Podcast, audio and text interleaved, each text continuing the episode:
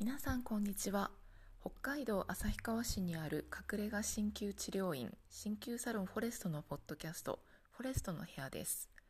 このポッドキャストでは鍼灸に関する疑問質問にお答えしたり東洋医学に基づいた日々の健康豆情報についてお話ししていきます。はいということで今日が第1回目なので今まで私が患者様から一番たくさん聞かれたことをについてお答えしたいと思います。一番患者様以外でも私鍼灸師なんですって言って一番最初に聞かれるのがまず針って痛いのっていうことをほぼ全員の方から聞かれます。先に結論から申しますとうん痛くも痛くなくもできますっていう感じです。解説していくと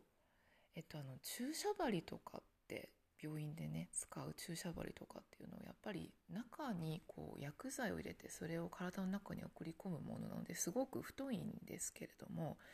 鍼灸治療で使ってる針っていうのはそういうものではなくあの中にね穴とか巻いてないのでめちゃくちゃ細いんですよね。なのであの普通に針治療を受けようと思ったらそんなに痛いものではないですしうちの治療院は生まれて初めて針をしますっていう方がとても多いのであの普通以上にかなり気をつけて痛くないように針をします。でも時々ちょっと痛い方が効くんじゃないとかこんなに痛くないのに本当に効くのっていう方がいらっしゃってそういう方にお伝えするのはあの痛い方が効くっていうふうに言っている先生もいっぱいいます。でもあの私は痛い方が効くっていうものでもなくて患者さんにとっての一番いい刺激量というものがあるので例えば A さんは絶対に痛くしない方が効くし B さんはある程度深く刺した方が効くしっていうふうに患者さんによって使い分けてるんですけれども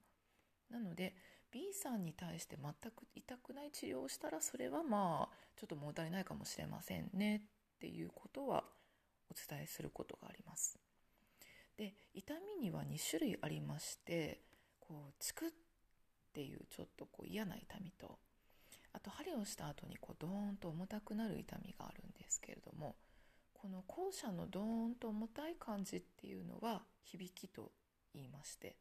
この響くっていう感覚はあの針がとても効くっていうことにつながっているので患者さんがこうドーンと重たい痛みを感じる重たい痛みっていうか重たい感覚を感じる時はあのこれは響きといって決して悪いものではなくて何だったら効くよく聞いてるっていう意味でもあるんですけれども不快感を感じますか？不快感を感じるようだったらあの響かせないようなやり方でやっていきますよっていうふうにこう患者さんと対話をしながらうちでは治療をしていきます。なのでえっ、ー、とそうですね針痛いの？って聞かれたら痛くなくできますしちょっと痛い方がいいわっていう方には痛くもできます。で痛痛くするのの中身は2種類あってチクっていうのは悪い痛みなのですぐに取りますね。でドーンっていう感覚は効いてることもあるのでどっちがいいか患者さんに聞いていきますね。っていう感じです。なのでそうですね。あの一番大事なのはコミュニケーションをちゃんととってるっていうことで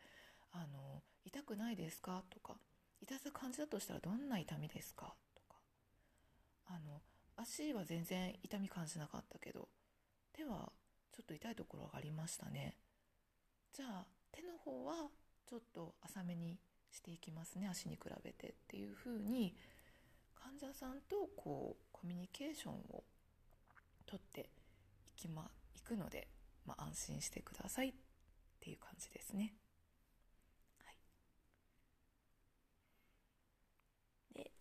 えー、っと他にも何でしょうこれは質問とかではないんですけれどもうちでいろいろやっていて患者さんからこうちょっと面白いねっていうような反響があったものも紹介していこうかなと思います。はい、でえっと今、まあ、世の中的には一番こう熱いというかこう注目されているトピックって、あ、の病名は出さないけど感染症ですよね。今世界中で猛威を振るっている感染症があります。であのこれを感知させることとか完璧に防ぐことっていうのはまあ統医学とか鍼灸でできる人もいるのかもしれないんですけどうちではそれを治しますとは言っていません。ただ統医学を勉強していく上であのすごくヒントになることを勉強したことがあって統医学的にはこう体を守る液あの守衛酸の A ですね。A とこう気あのエネルギーの気ですね。液っていうものがありまして、えーと、その液のその大元のツボがあるんですよね。であの感染症というのはやっぱり外から来るもので自分がこういかに守れる体を作っておくかっていうのはすごく大事なことなのでうちではあの一番最初治療する前にまずそのこうお体を防御するのにすごくあの必要なツボにまずお灸をしてそれから治療を始めています。それをやるからといって感染症にかか絶対かかりませんとかそういうわけではないんですけれどもやんないよりはやった方がいいだろうなと思って私はそれをやっています。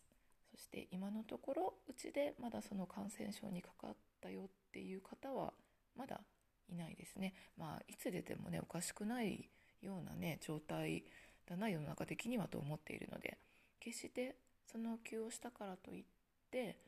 あのバッチリ大丈夫ですよってわけではないんですけれども。でも一応そういうお灸をしています。そのお灸は大椎というツボにしておりまして大きいにえっ、ー、と何でしょう椎骨の椎気変あの腰椎の椎で書いて、まあ、大椎なんですけども。その大椎というツボにまずお灸をしてそれから治療をしています。あのどう考えてもウイルスってね喉とかこう鼻とかから入ってくると思うので大椎っていうのは首の後ろのツボなのでどうしてここにするんだろうっていう感じなんですけれども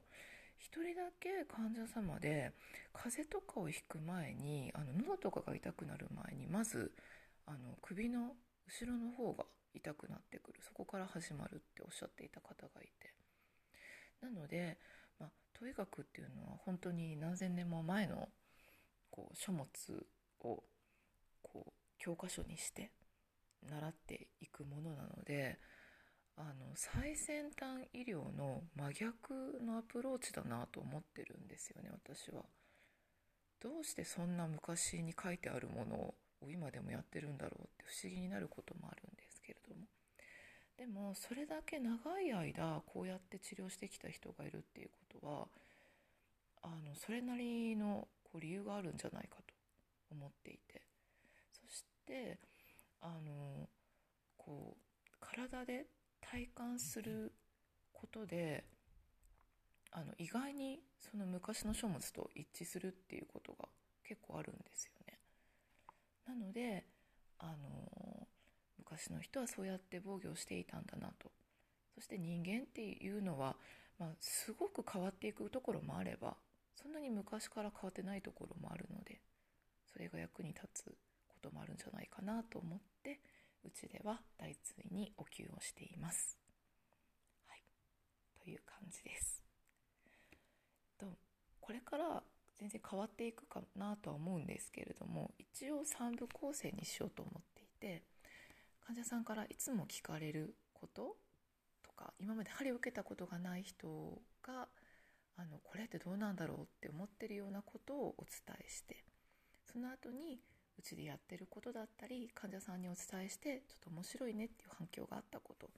最後に、まあ、私の最近何があったかなみたいなことを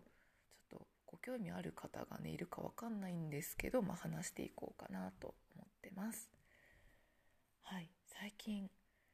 何があっただろう、うん、昨日確定申告をが終わりました。はい。なんか本当に確定申告が嫌いで毎年毎年も考えると胃がうってなるぐらい嫌いなんですけど今年は初めてマイナンバーカードを使って電子申告をしたんですけれどもそれが本当にもう何でしょう？向いてなくて。もうどんどん例年確定申告にかかるこう時間が短くなっていって書類を作るのに去年多分20分ぐらいで書類を作って送った最短だったんですけども今年は4時間かかりました。なんで4時間もかかったかっていうとまああの私が使ってるいや興味がある方がいるか分かんないんですけどこの話をして。でも結局まあ私が使っているサイトだけでできなくてその政府が作ってる e-tax のサイトにもまあ登録が必要だったっていうことを私が知らないでその登録にすごい時間がかかったっていう話なんですけれども本当にもうなんか晩ご飯つけれなくなるぐらいやられました。でも一個だけ嬉しかったのが私がそのことをツイッターにちょっと愚痴って書いたんですよね。あのすごい時間かかりましたって。その利用者登録に時間かかりましたと。もう何なんだっていうことをツイッターに書いたらあの今まで全然お話ししたこともないフォロー外の方から私も4時間かかってますと。で未だに終わりませんっていうこうコメントが来て。でどうして終わらないんだっていう感じだったので私が、まあ、利用者登録が終わっているんだったら結構そのカードの角度とかあと再起動じゃなくってあのちゃんと電源を1回落としてちょっとしばらくしてからもう一回やったらできましたよっていうことを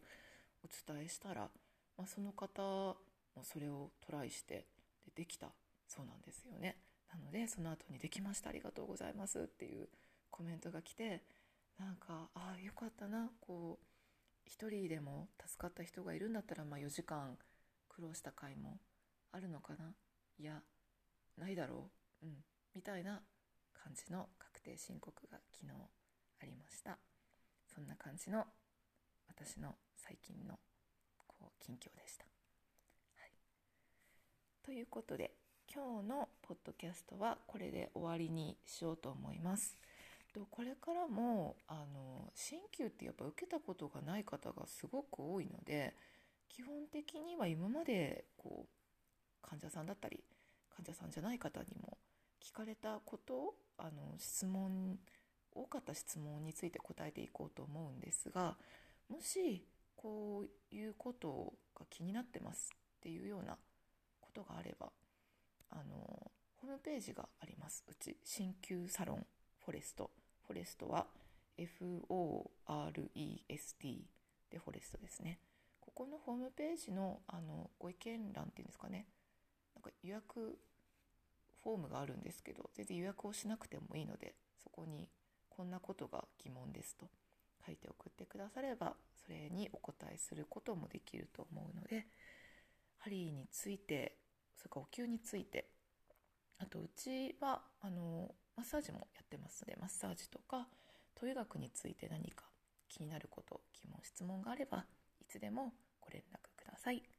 はい、では今日はこれで終わりにしたいと思います。どうもありがとうございました。こんにちは。北海道旭川市にある隠れ家鍼灸治療院鍼灸サロンフォレストのポッドキャストフォレストの部屋です。このポッドキャストでは鍼灸に関する疑問質問にお答えしたり東洋医学に基づいた日々の健康豆情報についてお話ししていきます。はい。では今日は第3回になるんですけれどもちょっと先月アップできなかった理由がありましてちょっと私事ながら歯の矯正を始めたんですがあのすごく喋りづらくなっちゃってあなんかね歯並びはすごくなんか良くなってきてる感じがするんですけど器具がついてることでなんかすごく滑舌が悪くなっちゃったんですよね。なので今日もちょっと滑舌悪めなんですけれどもだいぶ慣れてきたのでそろそろ再開しようかなと思って第3回です。はい。では、えーと、今日のテーマなんですけれどもとう？ちの鍼灸院で12を争うぐらいとてもあの聞かれることが多い今日は美容診について話をしていこうと思います。と美容診うちでは美容鍼灸お灸もあのお体に使うことがあるのでお顔には使わないんですけど灸も使うことがあるのでうちではメニュー上は美容鍼灸と言っているんですがお顔に針を刺す施術です。でお顔に針を刺すことでどういう効果があるかというとまず針を刺した場所の血行が良くなります。これはあのもう何でしょう実験とかでも立証されていることでその針を刺した場所は実際血行が良くなるので例えば顔色が悪いとか例えば老廃物が溜まってるところってこうリンパの流れとかを良くしてあげるだけじゃなくて血行も良くしてあげるとより老廃物が一緒に流れやすいのでそういったこともあって血流が良くなるというのはすごく健康にも美容にもいいことなんですよね。あと、えっと、針を顔に刺すことによってその組織が小さく傷つくのでその傷ついたところにこう白血球だとかいろんなものがやってきてそこを修復して新しくしてくれるということでお顔の張りがアップしますお顔がこうパーンと元気にそれから、えっと、やはり皆さんあの顔の使い方が非対称だったりとかあと噛みしめがあったりとかあとこう無理に笑っていたりとかあと度の合わない眼鏡を使っていたりとかすごくお顔が凝るっていうことがすごく多いんですけれどもそういった凝りに関してもあの針をすることでそこの組織が柔らかくなって血行が良くなってあのフェイスラインが滑らかになっていくということもあるのであの顔に針を刺すといろんな美容効果があります。ですね一番得意なんじゃないかなと思うのが美容診が。えっ、ー、とアンチエイジングっていうんですかね。こうお顔を若々しく元気に見せるっていうことにすごく向いている仕様だなと思います。もちろん若い方がしてくれてもあのとてもお顔のフェイスラインがすっきりしてでもいい感じになるんですけれどもやっぱりちょっとこうししわとかがねたるみとかが気になる方がすごく終わった後にあの何でしょう良い反応があるんじゃないかなっていうふうに思って私は日々治療しています。あとですねあの人があの人間の顔見た時にどういう点でその人のことを綺麗って感じるかっていうと、まあ、黄金比とかねいろいろあるんですけども左右差がないっていうのがすごく大事なんですよね。人の目で見た時に。左右差があるとやっぱちょっとこう人の心を少し不安にさせてしまうそうなんです。えっとこうなんでしょう二面性があるみたいな印象になるのかな。あの昔本で読んだことがあって。だからあの目が大きいとかね顔がちっちゃいとかそういうこともすごく大事なんですけれども左右差をなくしていくっていうことがすごく美容を考える上で大事なんじゃないかなと私は思っていてそういった点でもこの美容診はあの左右差をあの最初に左右差をチェックしていくんですよね。でその後に終わった後もう一度左右差をチェックさせてもらってできるだけその人のお顔の一番こうその人が持って生まれたお顔が一番美しく見えるようにっていうのを一緒にこう考えて施術していく治療です。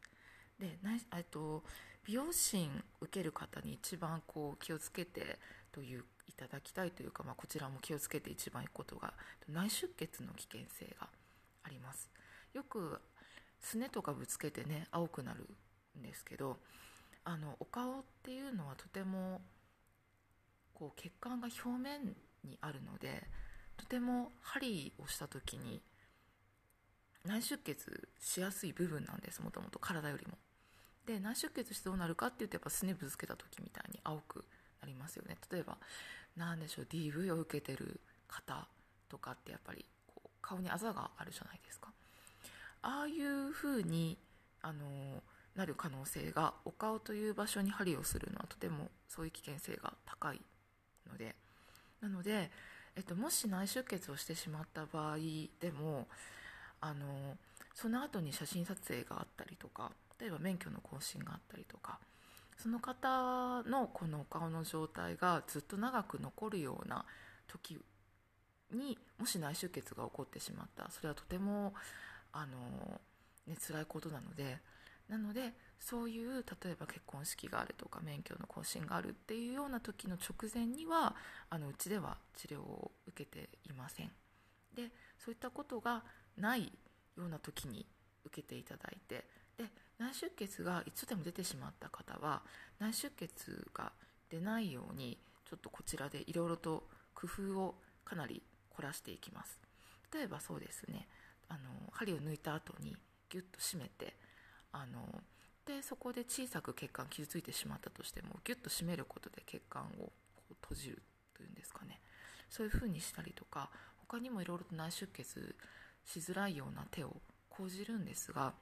それでもやっぱり体調特にがんの治療後の後の方ですとかあとすごく疲れてらっしゃる方ですとかやっぱりこう今まで別に内出血したことがなくても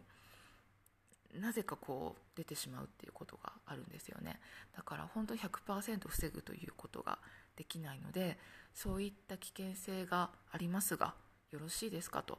いうふうに伝えしております。それから、まあ、コンタクト目の周りの施術をするのでコンタクトを外してもらうあのコンタクト外すものを持ってきてもらうとか眼鏡で来てもらうっていうことも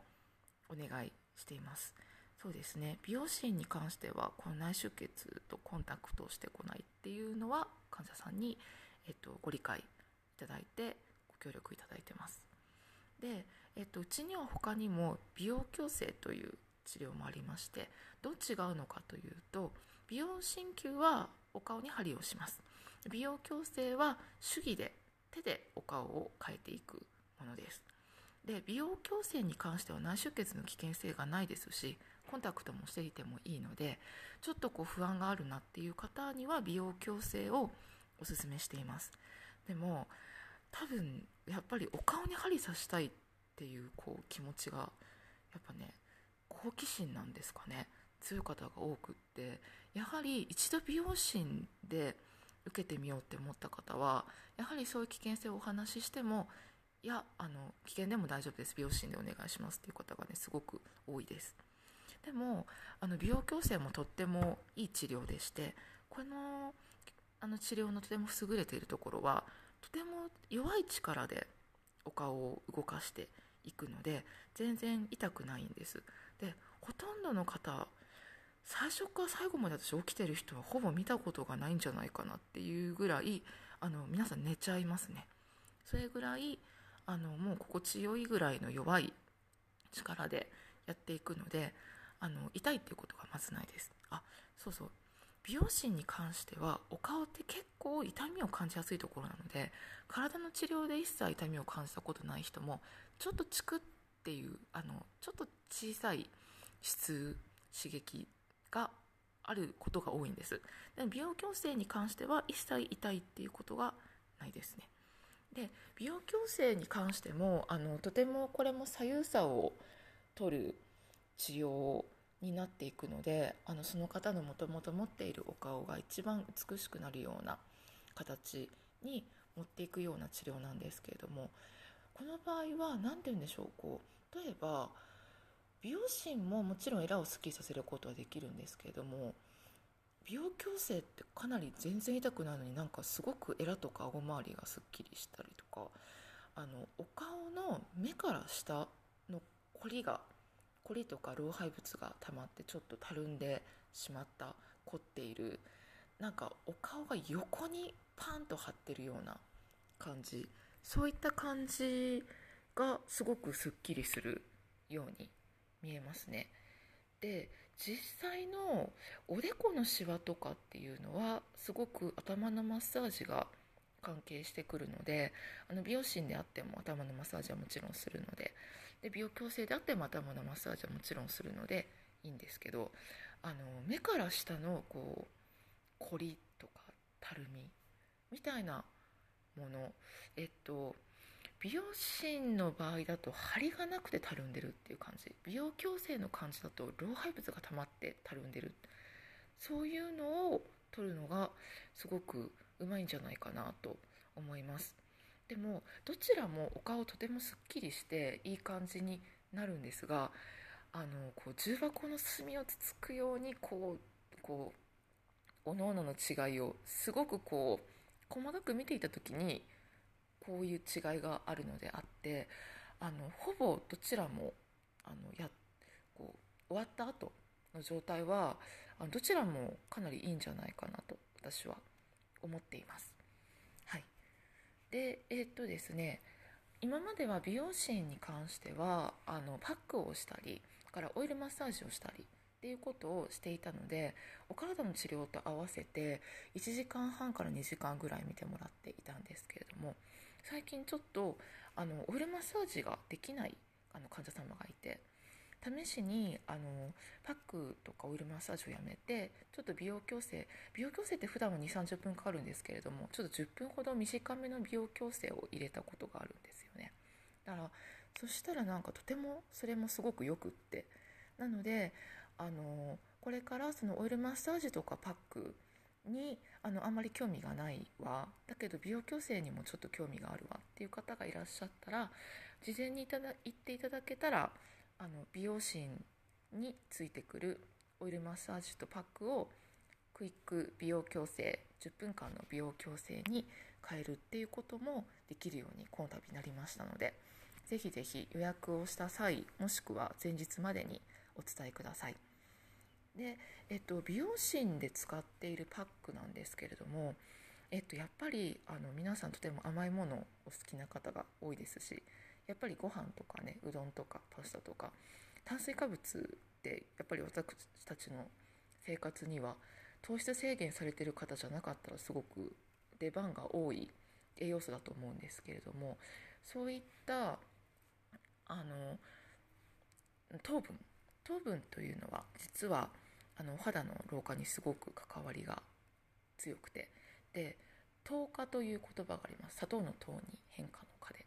その糖化というのは結局まあ老化と同じようにあのシワとかたるみの原因になったりとかあとお体の中で炎症を起こして炎症が起こす炎症を起こすということはあの活性酸素だとかそういうこうあまりお体にとってよろしくない体を疲れさせてしまうような物質を出すお手伝いをしてしまうことがあまりに糖質を取る量が多いとそういうことが起こってしまうそうなんですよねもちろんあの人の体が動くのに糖質はすごく大事なものなので美容のために食べるのやめましょうというよりは食べ過ぎて蓄積していったものがちょっと悪さをしていくっていうようなことがあの研究結果で見られるそうなんです。そういった場合のその糖化をちょっとこう抑えるようなハーブが入っているパックをしています。でそれから、えっと、オイルマッサージをする時のオイルはホホバオイルというこう人体の油にかなり近いあの奇跡のオイルと言われているあのオイルを使っているので、えっと、そのそうですね糖化とかそういうホホバオイルにからの何でしょう美容効果というものよりもお顔の形をこう変えたいわっていう方がいらっしゃったら美容師の合間にそのクイック美容矯正入れるのはすごくいいと思います。逆にお顔のくすみが気になるとかあとシミですね。広範囲のシミが気になるとか。そういった場合は私はオイルマッサージとパックの方がいいんじゃないかなと思っています。でこの美容芯はシミに特化したものではないんですけれどもただあのこちらで美容芯以外のあの器具を使ったりとかしてシミに働きかけることもできるのであのぜひそうここのシミが気になるわという場合はそれも教えてください、はい、なかなかあの今日は美容芯について美容矯正についてあの分けて話していこうと思ったんですけど結局何でしょうねすごく一緒になってしまったんですけれどももしわからないことがあったらあのこういうところがわからなかったんでまた言ってくださいというふうにあのメールなりメッセージなりいただけたら幸いです。はい。えー、っとじゃあ最後に私の最近の近況なんですけれども最初話したように歯の矯正を歯科矯正を始めました。と結構もううちに来てくれる患者様にはもう会うたびにちょっと矯正始めるんですとか歯抜きましたとかなんかもう逐一報告してるのでちょっとうるさいぐらいな感じなんですけれども。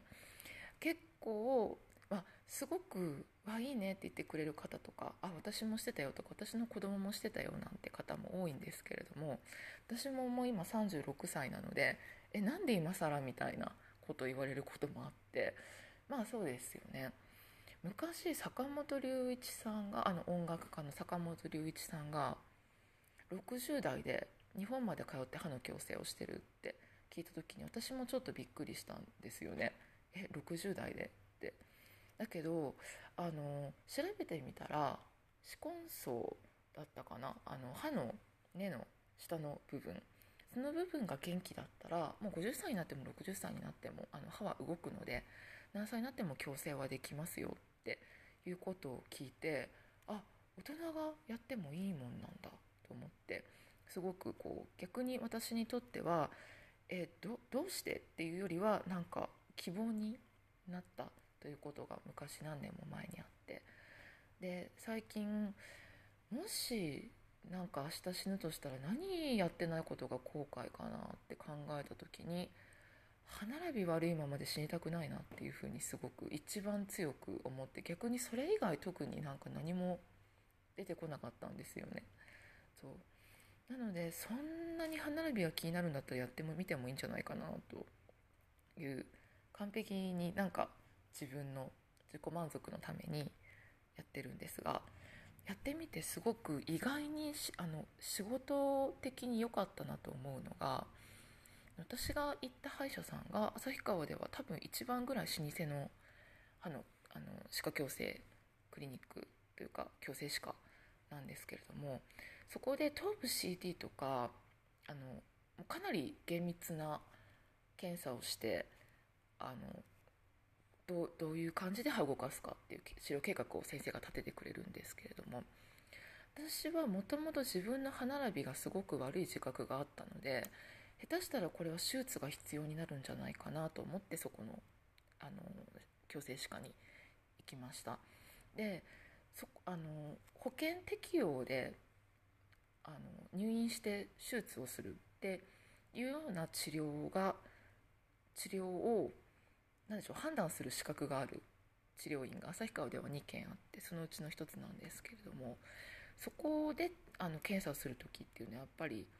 手術が必要になるかならないか見るぐらいなので本当にいろんな機械でもありとあらゆる角度から私の歯と顎と頭部とこう歯周りの検査をするんですがその時に私の顎がものすごく後ろ側にずれてることが分かったんですよね。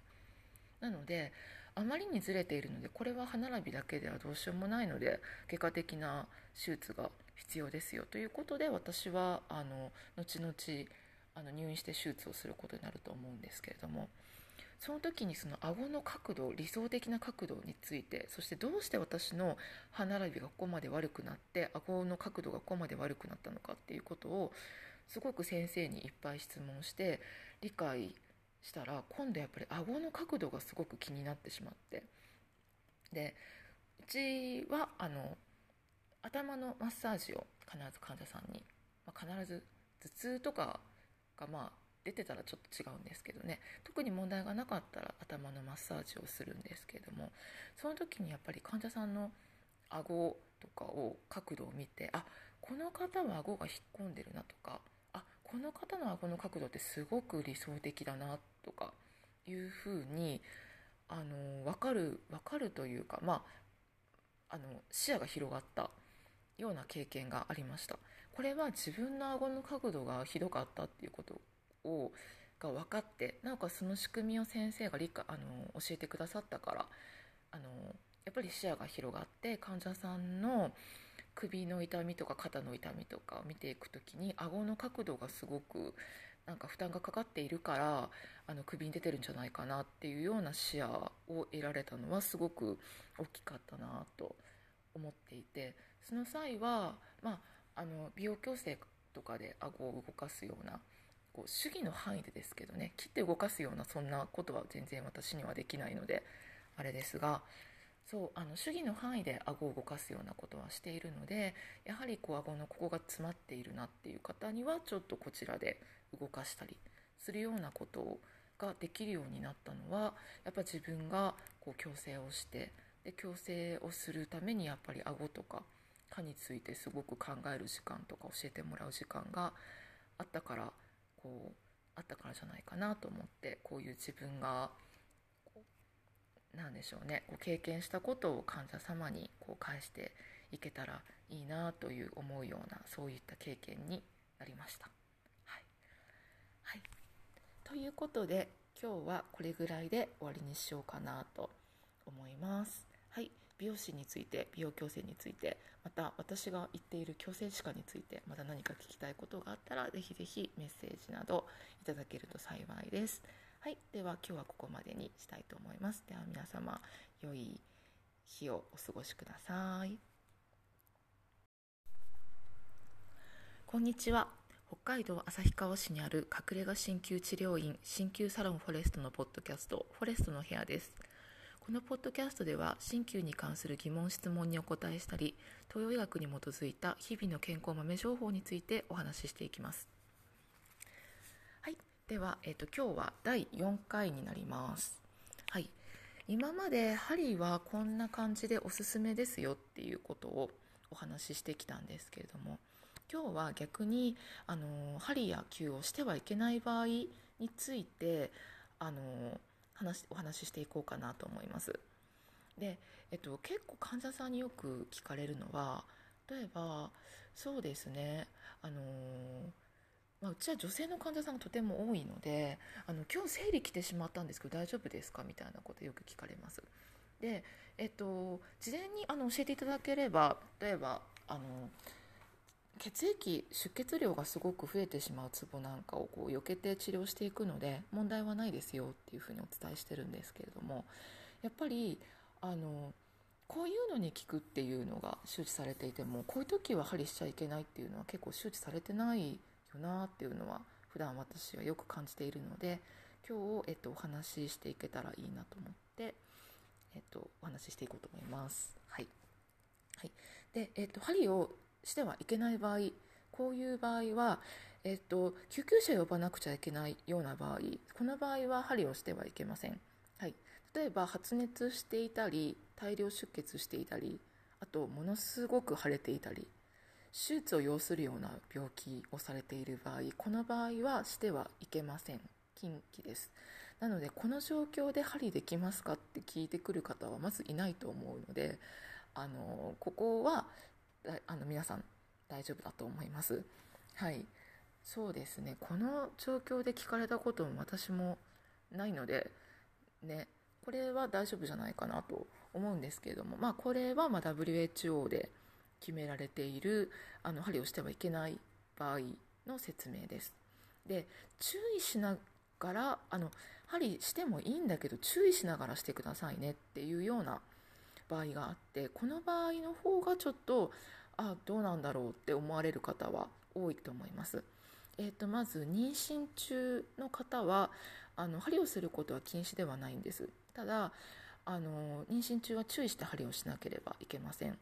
でと治療院によってここの考え方はかなりバラバラです。例えば不妊治療をあのに特化されている治療院なんかですともう妊娠最初期からバンバンあの針をしていく先生もいますしただ、えっと、今みたいに不妊治療に鍼灸というのがこうポピュラーになる前なんかの先生方はやっぱり安定期を過ぎてから、えっと、5ヶ月を過ぎてからにしましょうねっていう方が多いです。でなぜ5ヶ月を過ぎてからかっていうとやっぱりあの安定期を過ぎるまではすごく流産の危険性が高いであのその流産してしまった原因が針なんじゃないかっていうふうにこう患者さんが考えてしまうとすごく辛いと思うのでできるだけそういうこうことがないような安定期を過ぎてからの方がお互い安心して治療ができるよねという意味であの5ヶ月という目安があるんだと思います。なのでうちでも私はちょっと安定期を過ぎてからにしませんかっていうふうにお話ししています。はい、そうですね。これはこの考えはまあその治療院によってだいぶ違うと思うので、で、えーと、例えば妊娠あの逆子なんかに関してはあのお灸がすごく効くっていうことはかなり有名なのであの安定期を過ぎてからですとどんどんあの妊娠中の方も鍼灸を活用していってほしいなと私も思います。はい、とそれから注意して針をしなくちゃいけない方。それは、えっと、腫瘍がある方ですね。がんがある方。あと出来物がある方です。特にあの私がこう WHO の近畿を習った時は確かあのがんの方には針はあんましちゃいけないっていう風に習ったんですよね。だからなんか変わったのかなっていう感じなんですけどでもまあ注意してやんなくちゃいけないっていうところは、ま変わってはいないので。まあそのねがんがある方っていうのはあのー、例えばこの針でがんが治りますなんていうことはあまり言わない方がいいというか言っちゃいけないっていうような考え方だと思います。ただ、えっと、抗がん剤ですとかそういう薬の副作用そういったものあとやっぱりこうがんになってしまったことでとても気持ちが落ち込んでしまうそういった心の面に関してはあの針とか球はとてもいい効果があるっていうことはもう認められているのでその副作用を緩和するために針を使いましたっていうようなあの論文論文というか臨床報告みたいなものを私も何回も読んだことがあるのであのがんを治すために針をしてくださいって言われてしまうとちょっと私は、うん、ちょっと一回お話まずはお話ししてみましょうかっていう感じなんですけども薬の副作用が辛いから気持ちが辛いから針をしてくれませんかっていうあのご要望でしたらもうぜひ喜んでさせていただきますというようなスタンスで私はいます。でそれから注意しながら、えーと、治療していく症状の最後は、えーと出血性の病気をお持ちの方ですね。例えば一度出血してしまうと血が止まらないような病気。あの例えばまあ市販病とか血友病とか。そういう方の場合は、えーと、ガイドライン的には禁止ではないです。ただあのすごく注意してやるべきっていうふうに書いてあります。で私も市販病の方を治療させていただいたことがあるんですけれどもやっぱり本当に体調とこちらの針の深さによっては本当に内出血しやすいですしやっぱ内出血してしまった時にすごく治りづらいのであの本当に細心の注意を持ってやっていかなければいけないなというふうに思いましたし、えっと、うちでは針を刺さない皮下に針を入れないっていう針治療もあの針の方法もいくつかあるのでそういったものを駆使して治療していけたらいいなと思っております。はい、では、えーと、この以上が針をしてはいけない場合針をする時に注意をしなくてはいけない場合です。なので、えーと、針をしてはいけない場合というのは、まあ、先ほどもお伝えしたようにかなり緊急事態なので今針をしてくださいっていうふうには多分ならないとは思うんですけれども注意が必要な場合妊娠中だったりがんの治療中だったり出血性の病気を持っている場合はあの注意しながら針をしていくので是非あの治療の前にできれば予約の段階でこういう病気を持っていますこういう状況ですというふうにお伝えいただければと思います。はい、では、えっと、針をしてはいけない場合のお話でした。はい、では、えっと、今日の東洋医学豆知識は、えっと、今日は血血液について話をしていこうと思います。えっと生理学では血液って言うんですけれども東医学では血と言います。まあね読み方同じですけれどもね。はい。でえっと生学的にはま赤血球があったり白血球があったりみたいなこう赤血球が鉄分とくっついてみたいなヘモグロビンがみたいな感じなんですけれども、えーと、と医学的に血の役割というのは、いろいろあるんですけども一番大きいのが、まあ、栄養する栄養を与えるという働きがすごくあのありますすごく大事です。でえ、ー、と血はいろんな体のあ血血は体の各部分に行っていろんなところを栄養するいろんなところを潤していろんなところの働きを活発にする働かせる役割があるんです。なので、えっと、血を消耗しすぎて足りなくなってしまうといろんなところに不具合が出ます。例えば血を一番使う場所っていうのは目なんですよね。そう。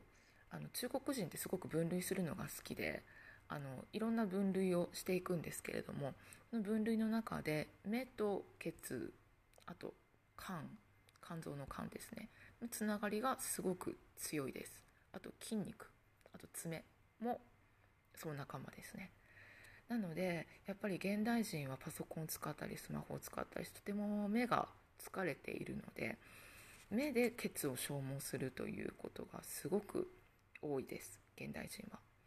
なのでその結果、えっと、血が不足して爪先がもろくなって割れやすくなってしまって例えばネイルをしないと爪先がもう割れてしまうからもう常にネイルをしてるんですっていう方だったりとか。あと足がもうとにかくつってよくつってしまうっていう方ですとか。あとあの血が消耗してしまうと臓器がうまく動かなかったりとか。あと生理の血がうまくできらなかったりするんですよね。なので生理の血がうまくできらないということはあの子宮がすごくこう収縮を頑張って繰り返してでも血が出ないという状態なので生理痛がすごく重たくなります。なので生理痛がひどくなる原因っていうのは冷えとかストレスとかいろいろあるんですけれども私はスマホの使いすぎもすごくあるなと思っていてなのであのー、そうですねなので生理痛が重たい方にはちょっと目疲れてますか？とかスマホとかパソコンよく使いますか？っていうことは必ず聞いたりしています。でそういうところにあの不具合が出た時にじゃあどうしたらいいのかっていうと生理学的には肝臓がとってもこう血を血とすごく関係がある感じがするじゃないですか。だけど、えっと、統学的には肝臓は血を貯めるだけです。貯めておくところです。なので、えっ、ー、と、あ、だけですっていうか、まあ、だけではないんですけどね。でも、肝臓は血を作るところではなくて貯めておくところなので、統学的には胃がちゃんと動いて食べ物を消化するっていうことがすごく大事なんです。なので、あの、やっぱり食欲がなかったりとか、胃もたれしていたりとか、例えば便秘をしていたりとか、消化器がうまく動いていないと、あの、血がちゃんと出来上がらないので、あの不足して当然っていう風なのであの統医学的には今回はま血の話をしていて、まあ、胃にたどり着いたんですけれども一番最初にまず胃の治療をします。ご飯が美味しく食べれて消化がちゃんとできて栄養がちゃんと取れてれば他の臓器も元気になるので。なので今回の場合もまず胃の治療をしてちゃんと胃を動かしてそれから血を作ってなおかつもう一つ大事なのは、えっと、目目をすごく温めることがあの血にとってもすごくいいです。なのでうちは石温かい温めた石をタオルに包んで目の上に置いてるんですけれども自宅ではホットタオルとかあの蒸気でアイマスクとかで温めてあげてもすごくいいと思います。あの相互関係なんですよね。あの血が足りなくなると目が目の元気がなくなる。でも血を作ることばっかりじゃなくってその目自体を温めてあげると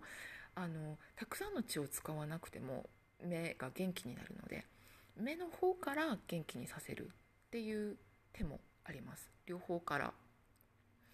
血の血の作る大元とその血を使う出先出向先両方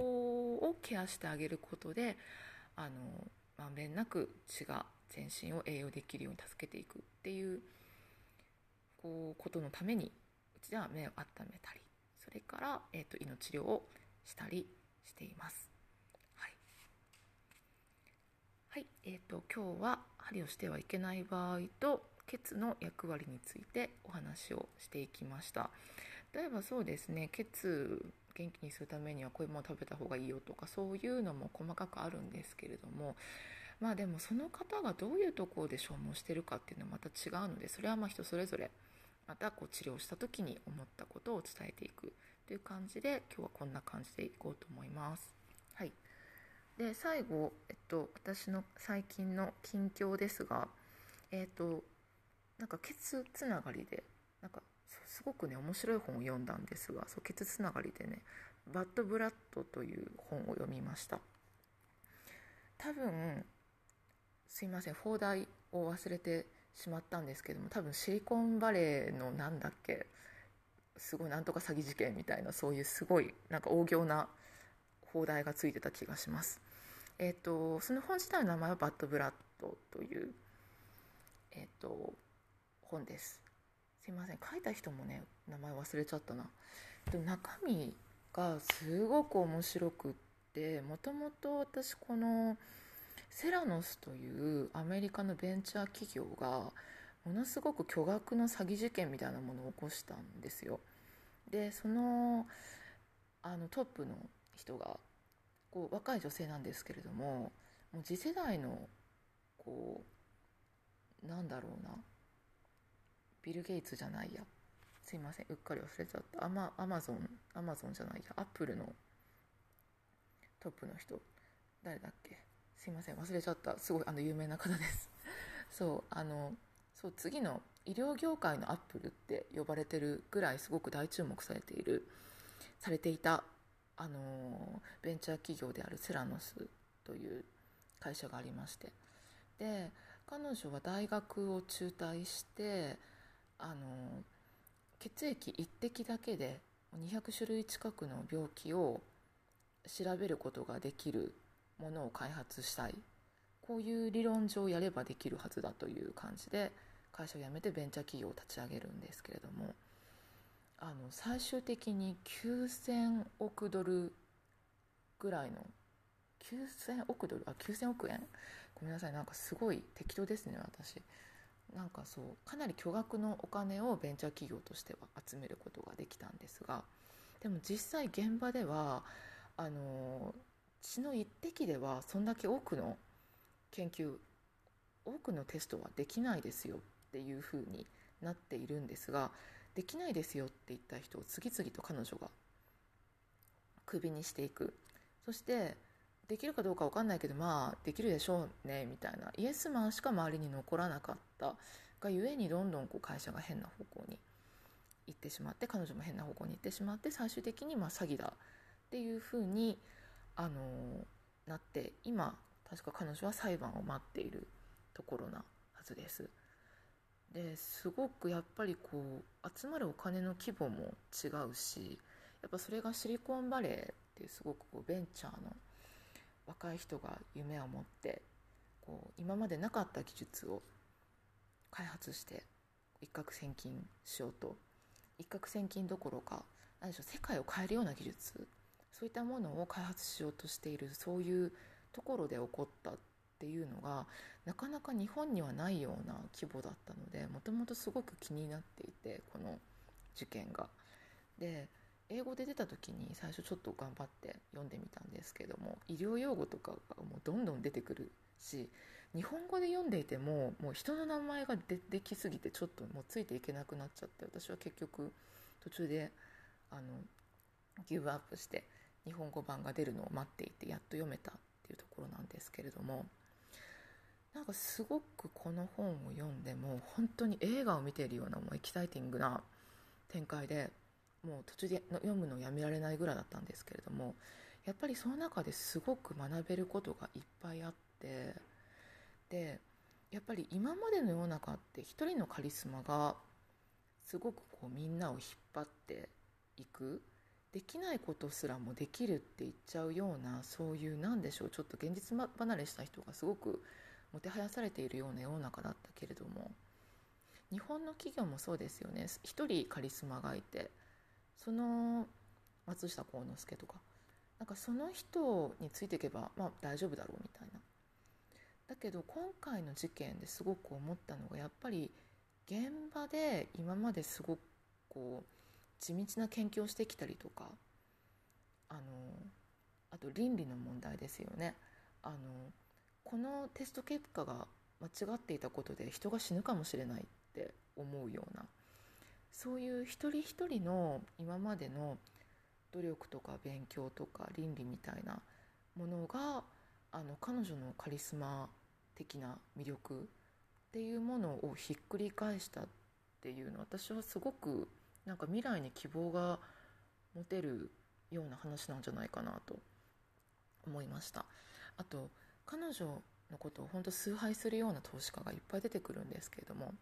その投資家たちがやっぱこぞって昔の昔のというか今までとても有名であの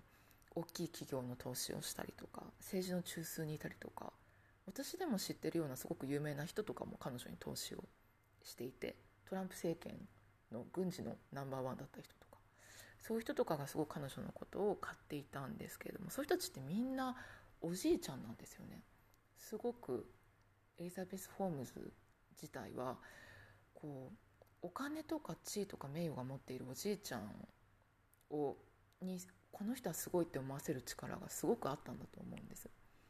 だけど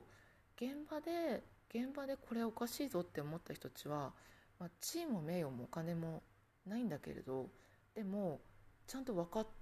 てるんですよ。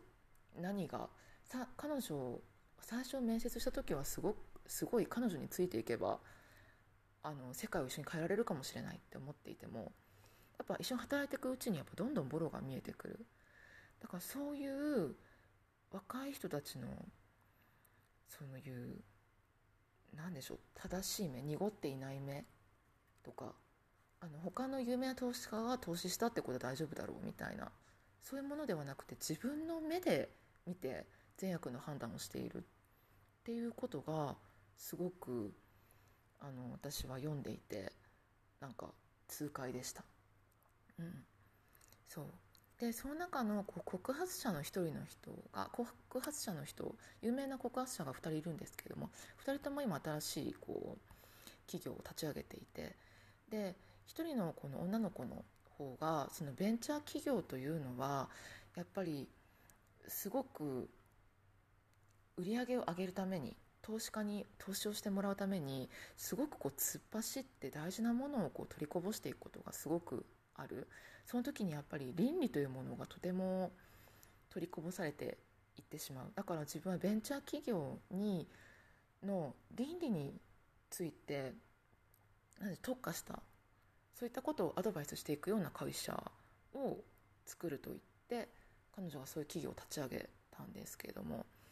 その彼女の TED とかを見たら私はこのエリザベス・ホームズが話しているよりもそのエリカエリカさんっていうんですね。エリカ・チャンさんだったかな。すいません。ちょっと怪しいんですけれども。えっ、ー、とバッドブラッド内部告発者エリカとかで調べたら多分出てくると思います。そう。そう彼女のその何でしょうね。考え方とか行くべき方向性がすごく好きだなと思って特に彼女の英語はすごく聞き取りやすいので勉強にもとてもなって。なので、えーと、そうこの本読み終わってしまってもう久しぶりに読み終わるのがいもう寂しくなっちゃうぐらいとても面白かったんですけれども。これからはちょっと彼女の TED とか彼女のインタビューとかを見てやっぱりそのベンチャー企業とかそう企業倫理っていうものについてすごく調べてみたいなと思わせるようなそういったこう本でしたもし興味がある方がいたらぜひぜひバッドブラッドも読んでほしいですし本読むのがなかなか忙しいっていう方ですとやっぱエリザベス・ホームズとかセラノスで検索されるとすごくちょっと日本では考えられないような規模のすごい事件なのでぜひぜひ調べてみたら面白いんじゃないかなと思います。はい。なんか珍しくすごい近況ですごい盛り上がっちゃってなんかちょっと時間が長くなってしまったんですけれども今日はここで終わりにしたいと思います。では良い日をお過ごしください。こんにちは。北海道旭川市にある隠れ家鍼灸治療院鍼灸サロンフォレストのポッドキャストフォレストの部屋です。このポッドキャストでは鍼灸に関する疑問質問にお答えしたり東洋医学に基づいた日々の健康豆情報についてお話ししていきます。はい。では今日は第3回になるんですけれどもちょっと先月アップできなかった理由がありましてちょっと私事ながら歯の矯正を始めたんですがあのすごく喋りづらくなっちゃってあなんかね歯並びはすごく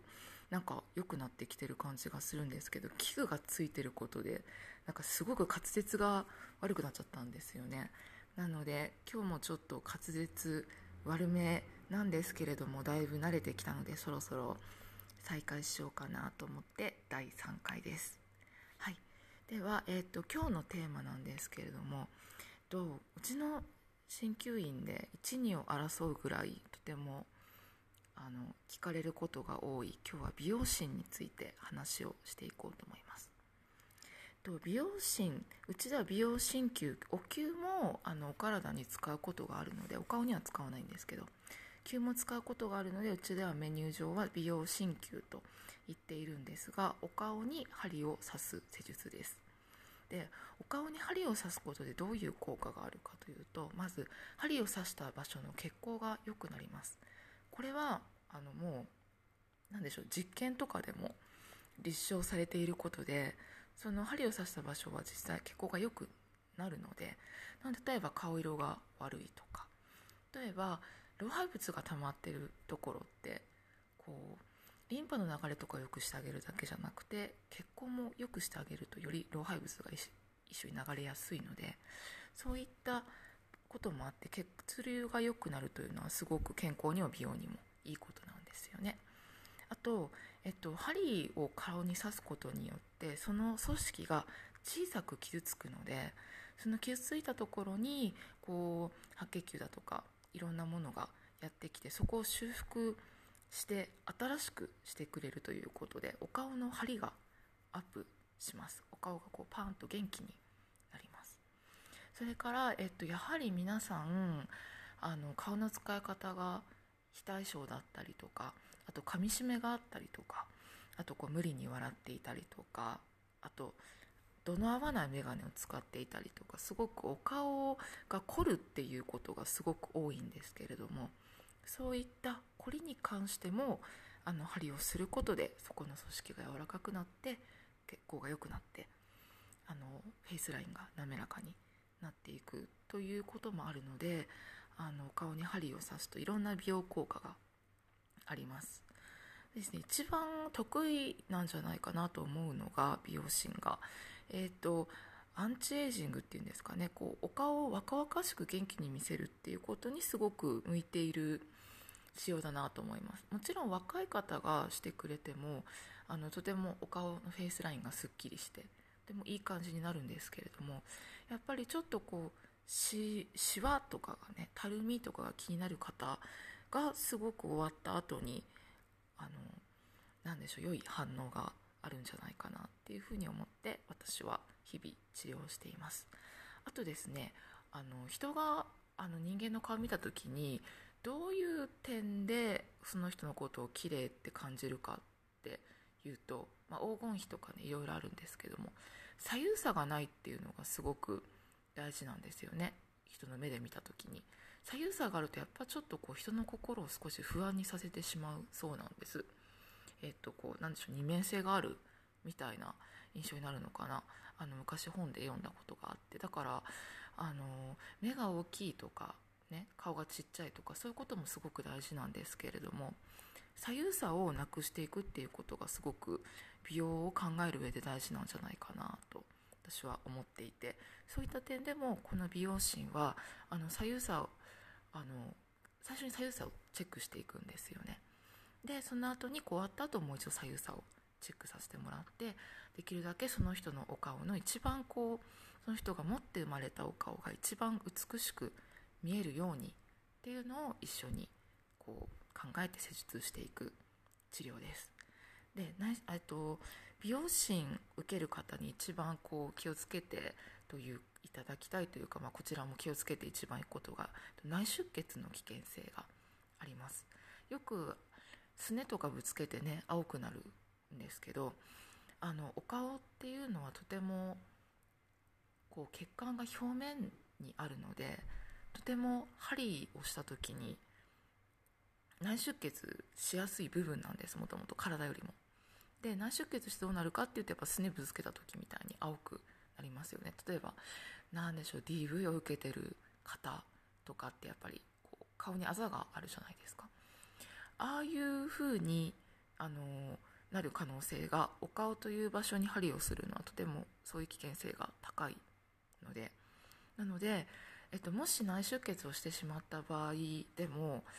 あのその後に写真撮影があったりとか例えば免許の更新があったりとかその方のこのお顔の状態がずっと長く残るような時にもし内出血が起こってしまった。それはとてもあの、ね、辛いことなので。なのでそういう例えば結婚式があるとか免許の更新があるっていうような時の直前にはあのうちでは治療を受けていません。でそういったことがないような時に受けていただいて。で内出血がいつでも出てしまった方は内出血が出ないようにちょっとこちらでいろいろと工夫をかなり凝らしていきます。例えばそうですね。あの針を抜いた後にギュッと締めてあのでそこで小さく血管傷ついてしまったとしてもギュッと締めることで血管を閉じるというんですかね。そういう風にしたりとか他にもいろいろと内出血しづらいような手を講じるんですがそれでもやっぱり体調特にがんの治療後の後の方ですとかあとすごく疲れてらっしゃる方ですとかやっぱりこう今まで別に内出血したことがなくてもなぜかこう出てしまうっていうことがあるんですよね。だから本当100%防ぐということができないのでそういった危険性がありますがよろしいですかと。いうふうにお伝えしております。それから、まあ、コンタクト目の周りの施術をするのでコンタクトを外してもらうあのコンタクト外すものを持ってきてもらうとか眼鏡で来てもらうっていうこともお願いしています。そうですね。美容師に関してはこの内出血とコンタクトをしてこないっていうのは患者さんに、えっと、ご理解いただいてご協力いただいてます。で、えっと、うちには他にも美容矯正という治療もありましてどう違うのかというと美容鍼灸はお顔に針をします。美容矯正は手技で手でお顔を変えていくものです。で美容矯正に関しては内出血の危険性がないですしコンタクトもしていてもいいのでちょっとこう不安があるなっていう方には美容矯正をおすすめしています。でも多分やっぱりお顔に針刺したいってていうこう気持ちがやっぱね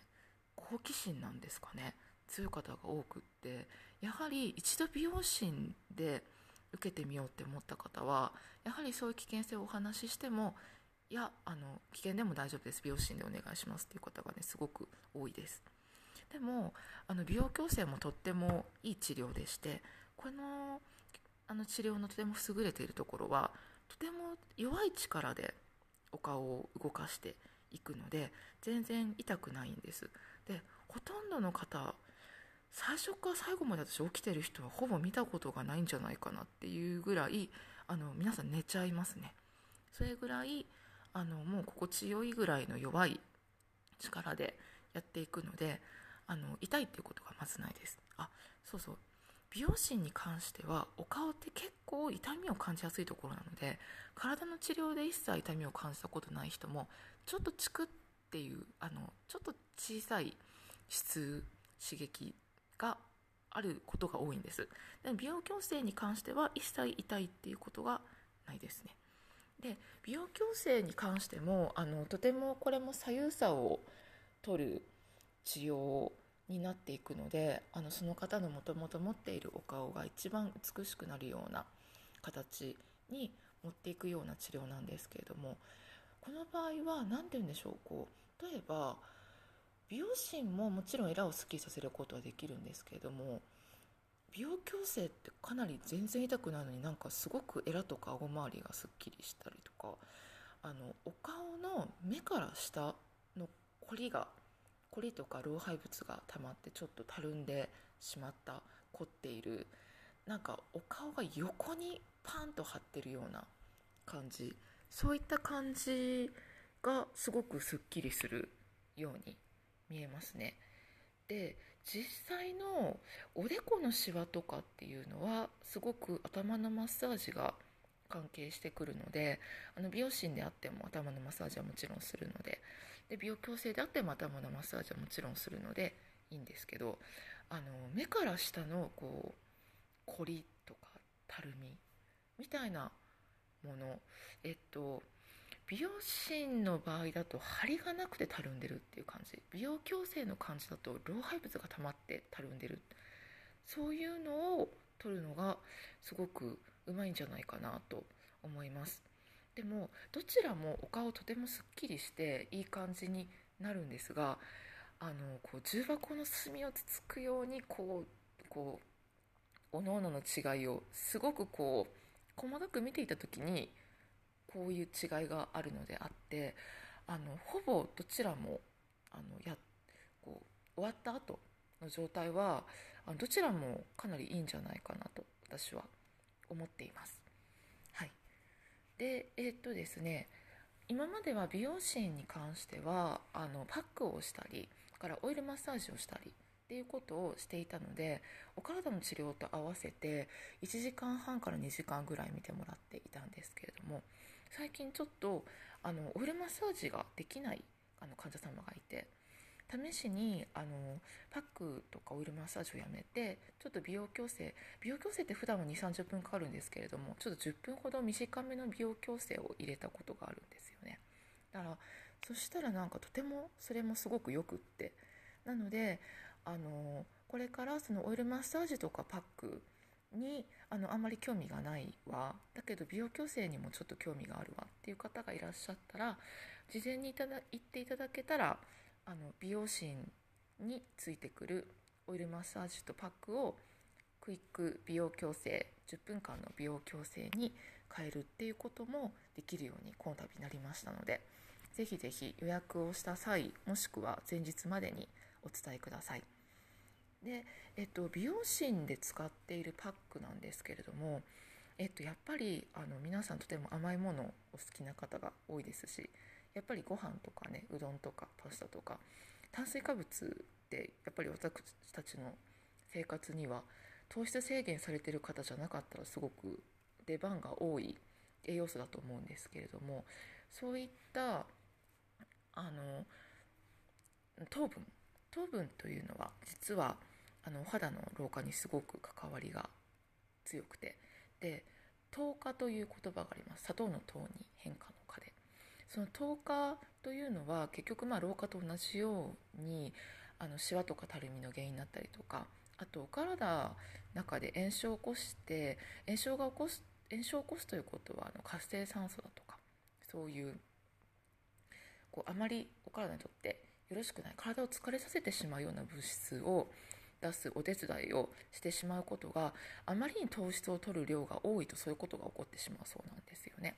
もちろんあの人の体が動くのに糖質はすごく大事なものなので美容のために食べるのやめましょうというよりは食べ過ぎて蓄積していったものがちょっと悪さをしていくっていうようなことがあの研究結果で見られるそうなんです。そういった場合のその糖化をちょっとこう抑えるようなハーブが入っているパックをしていますでそれから、えっと、オイルマッサージをする時のオイルはホホバオイルというこう人体の油にかなり近いあの奇跡のオイルと言われているあのオイルを使っているので、えっと、そのそうですね糖化とかそういうホホバオイルにからの何でしょう美容効果というものよりもお顔の形をこう変えたいわっていう方がいらっしゃったら美容師の合間にそのクイック美容矯正入れるのはすごくいいと思います。逆にお顔のくすみが気になるとかあとシミですね。広範囲のシミが気になるとか。そういった場合は私はオイルマッサージとパックの方がいいんじゃないかなと思っています。でこの美容芯はシミに特化したものではないんですけれどもただあのこちらで美容芯以外のあの器具を使ったりとかしてシミに働きかけることもできるのであのぜひそうここのシミが気になるわという場合はそれも教えてください、かなかあの今日は美容芯について美容矯正についてあの分けて話していこうと思ったんですけど結局何でしょうねすごく一緒になってしまったんですけれどももしわからないことがあったらあのこういうところがわからなかったんでまた言ってくださいというふうにあのメールなりメッセージなりいただけたら幸いです。はいえー、っとじゃあ最後に私の最近の近況なんですけれども最初話したように歯の矯正を歯科矯正を始めました。と結構もううちに来てくれる患者様にはもう会うたびにちょっと矯正始めるんですとか歯抜きましたとかなんかもう逐一報告してるのでちょっとうるさいぐらいな感じなんですけれども結構、すごく「わいいね」って言ってくれる方とか「あ私もしてたよ」とか「私の子供もしてたよ」なんて方も多いんですけれども私ももう今36歳なので「えなんで今更?」みたいなこと言われることもあってまあそうですよね。昔坂本龍一さんがあの音楽家の坂本龍一さんが60代で日本まで通って歯の矯正をしてるって聞いた時に私もちょっとびっくりしたんですよね。え60代でってだけどあの調べてみたら歯根層だったかな？あの歯の根の下の部分。その部分が元気だったらもう50歳になっても60歳になってもあの歯は動くので何歳になっても矯正はできますよっていうことを聞いてあ大人がやってもいいもんなんだと思ってすごくこう逆に私にとってはえどどうしてっていうよりはなんか希望になったということが昔何年も前にあって。で最近もしなんか明日死ぬとしたら何やってないことが後悔かなって考えた時に歯並び悪いままで死にたくないなっていうふうにすごく一番強く思って逆にそれ以外特になんか何も出てこなかったんですよね。そう。なのでそんなに歯並びが気になるんだったらやってもみてもいいんじゃないかなという完璧になんか自分の自己満足のためにやってるんですがやってみてすごく意外にあの仕事的に良かったなと思うのが私が行った歯医者さんが旭川では多分一番ぐらい老舗の歯のあの歯科矯正クリニックというか矯正歯科なんですけれどもそこで頭部 CT とかあのかなり厳密な検査をしてあのどうどういう感じで歯を動かすかっていう治療計画を先生が立ててくれるんですけれども私はもともと自分の歯並びがすごく悪い自覚があったので下手したらこれは手術が必要になるんじゃないかなと思ってそこのあの矯正歯科に行きました。でそあの保険適用であの入院して手術をするっていうような治療が治療を何でしょう判断する資格がある治療院が旭川では2件あってそのうちの1つなんですけれどもそこであの検査をする時っていうのはやっぱり手術が必要になるかならないか見るぐらいなので本当にいろんな機械でもありとあらゆる角度から私の歯と顎と頭部とこう歯周りの検査をするんですがその時に私の顎がものすごく後ろ側にずれてることが分かったんですよね。なのであまりにずれているのでこれは歯並びだけではどうしようもないので外科的な手術が必要ですよということで私はあの後々あの入院して手術をすることになると思うんですけれどもその時にその顎の角度理想的な角度についてそしてどうして私の歯並びがここまで悪くなって顎の角度がここまで悪くなったのかっていうことをすごく先生にいっぱい質問して理解してしたら今度やっぱり顎の角度がすごく気になってしまって。でうちはあの頭のマッサージを必ず患者さんに、まあ、必ず頭痛とかがまあ出てたらちょっと違うんですけどね。特に問題がなかったら頭のマッサージをするんですけれども。その時にやっぱり患者さんの顎とかを角度を見てあこの方は顎が引っ込んでるなとかこの方の顎の角度ってすごく理想的だなとか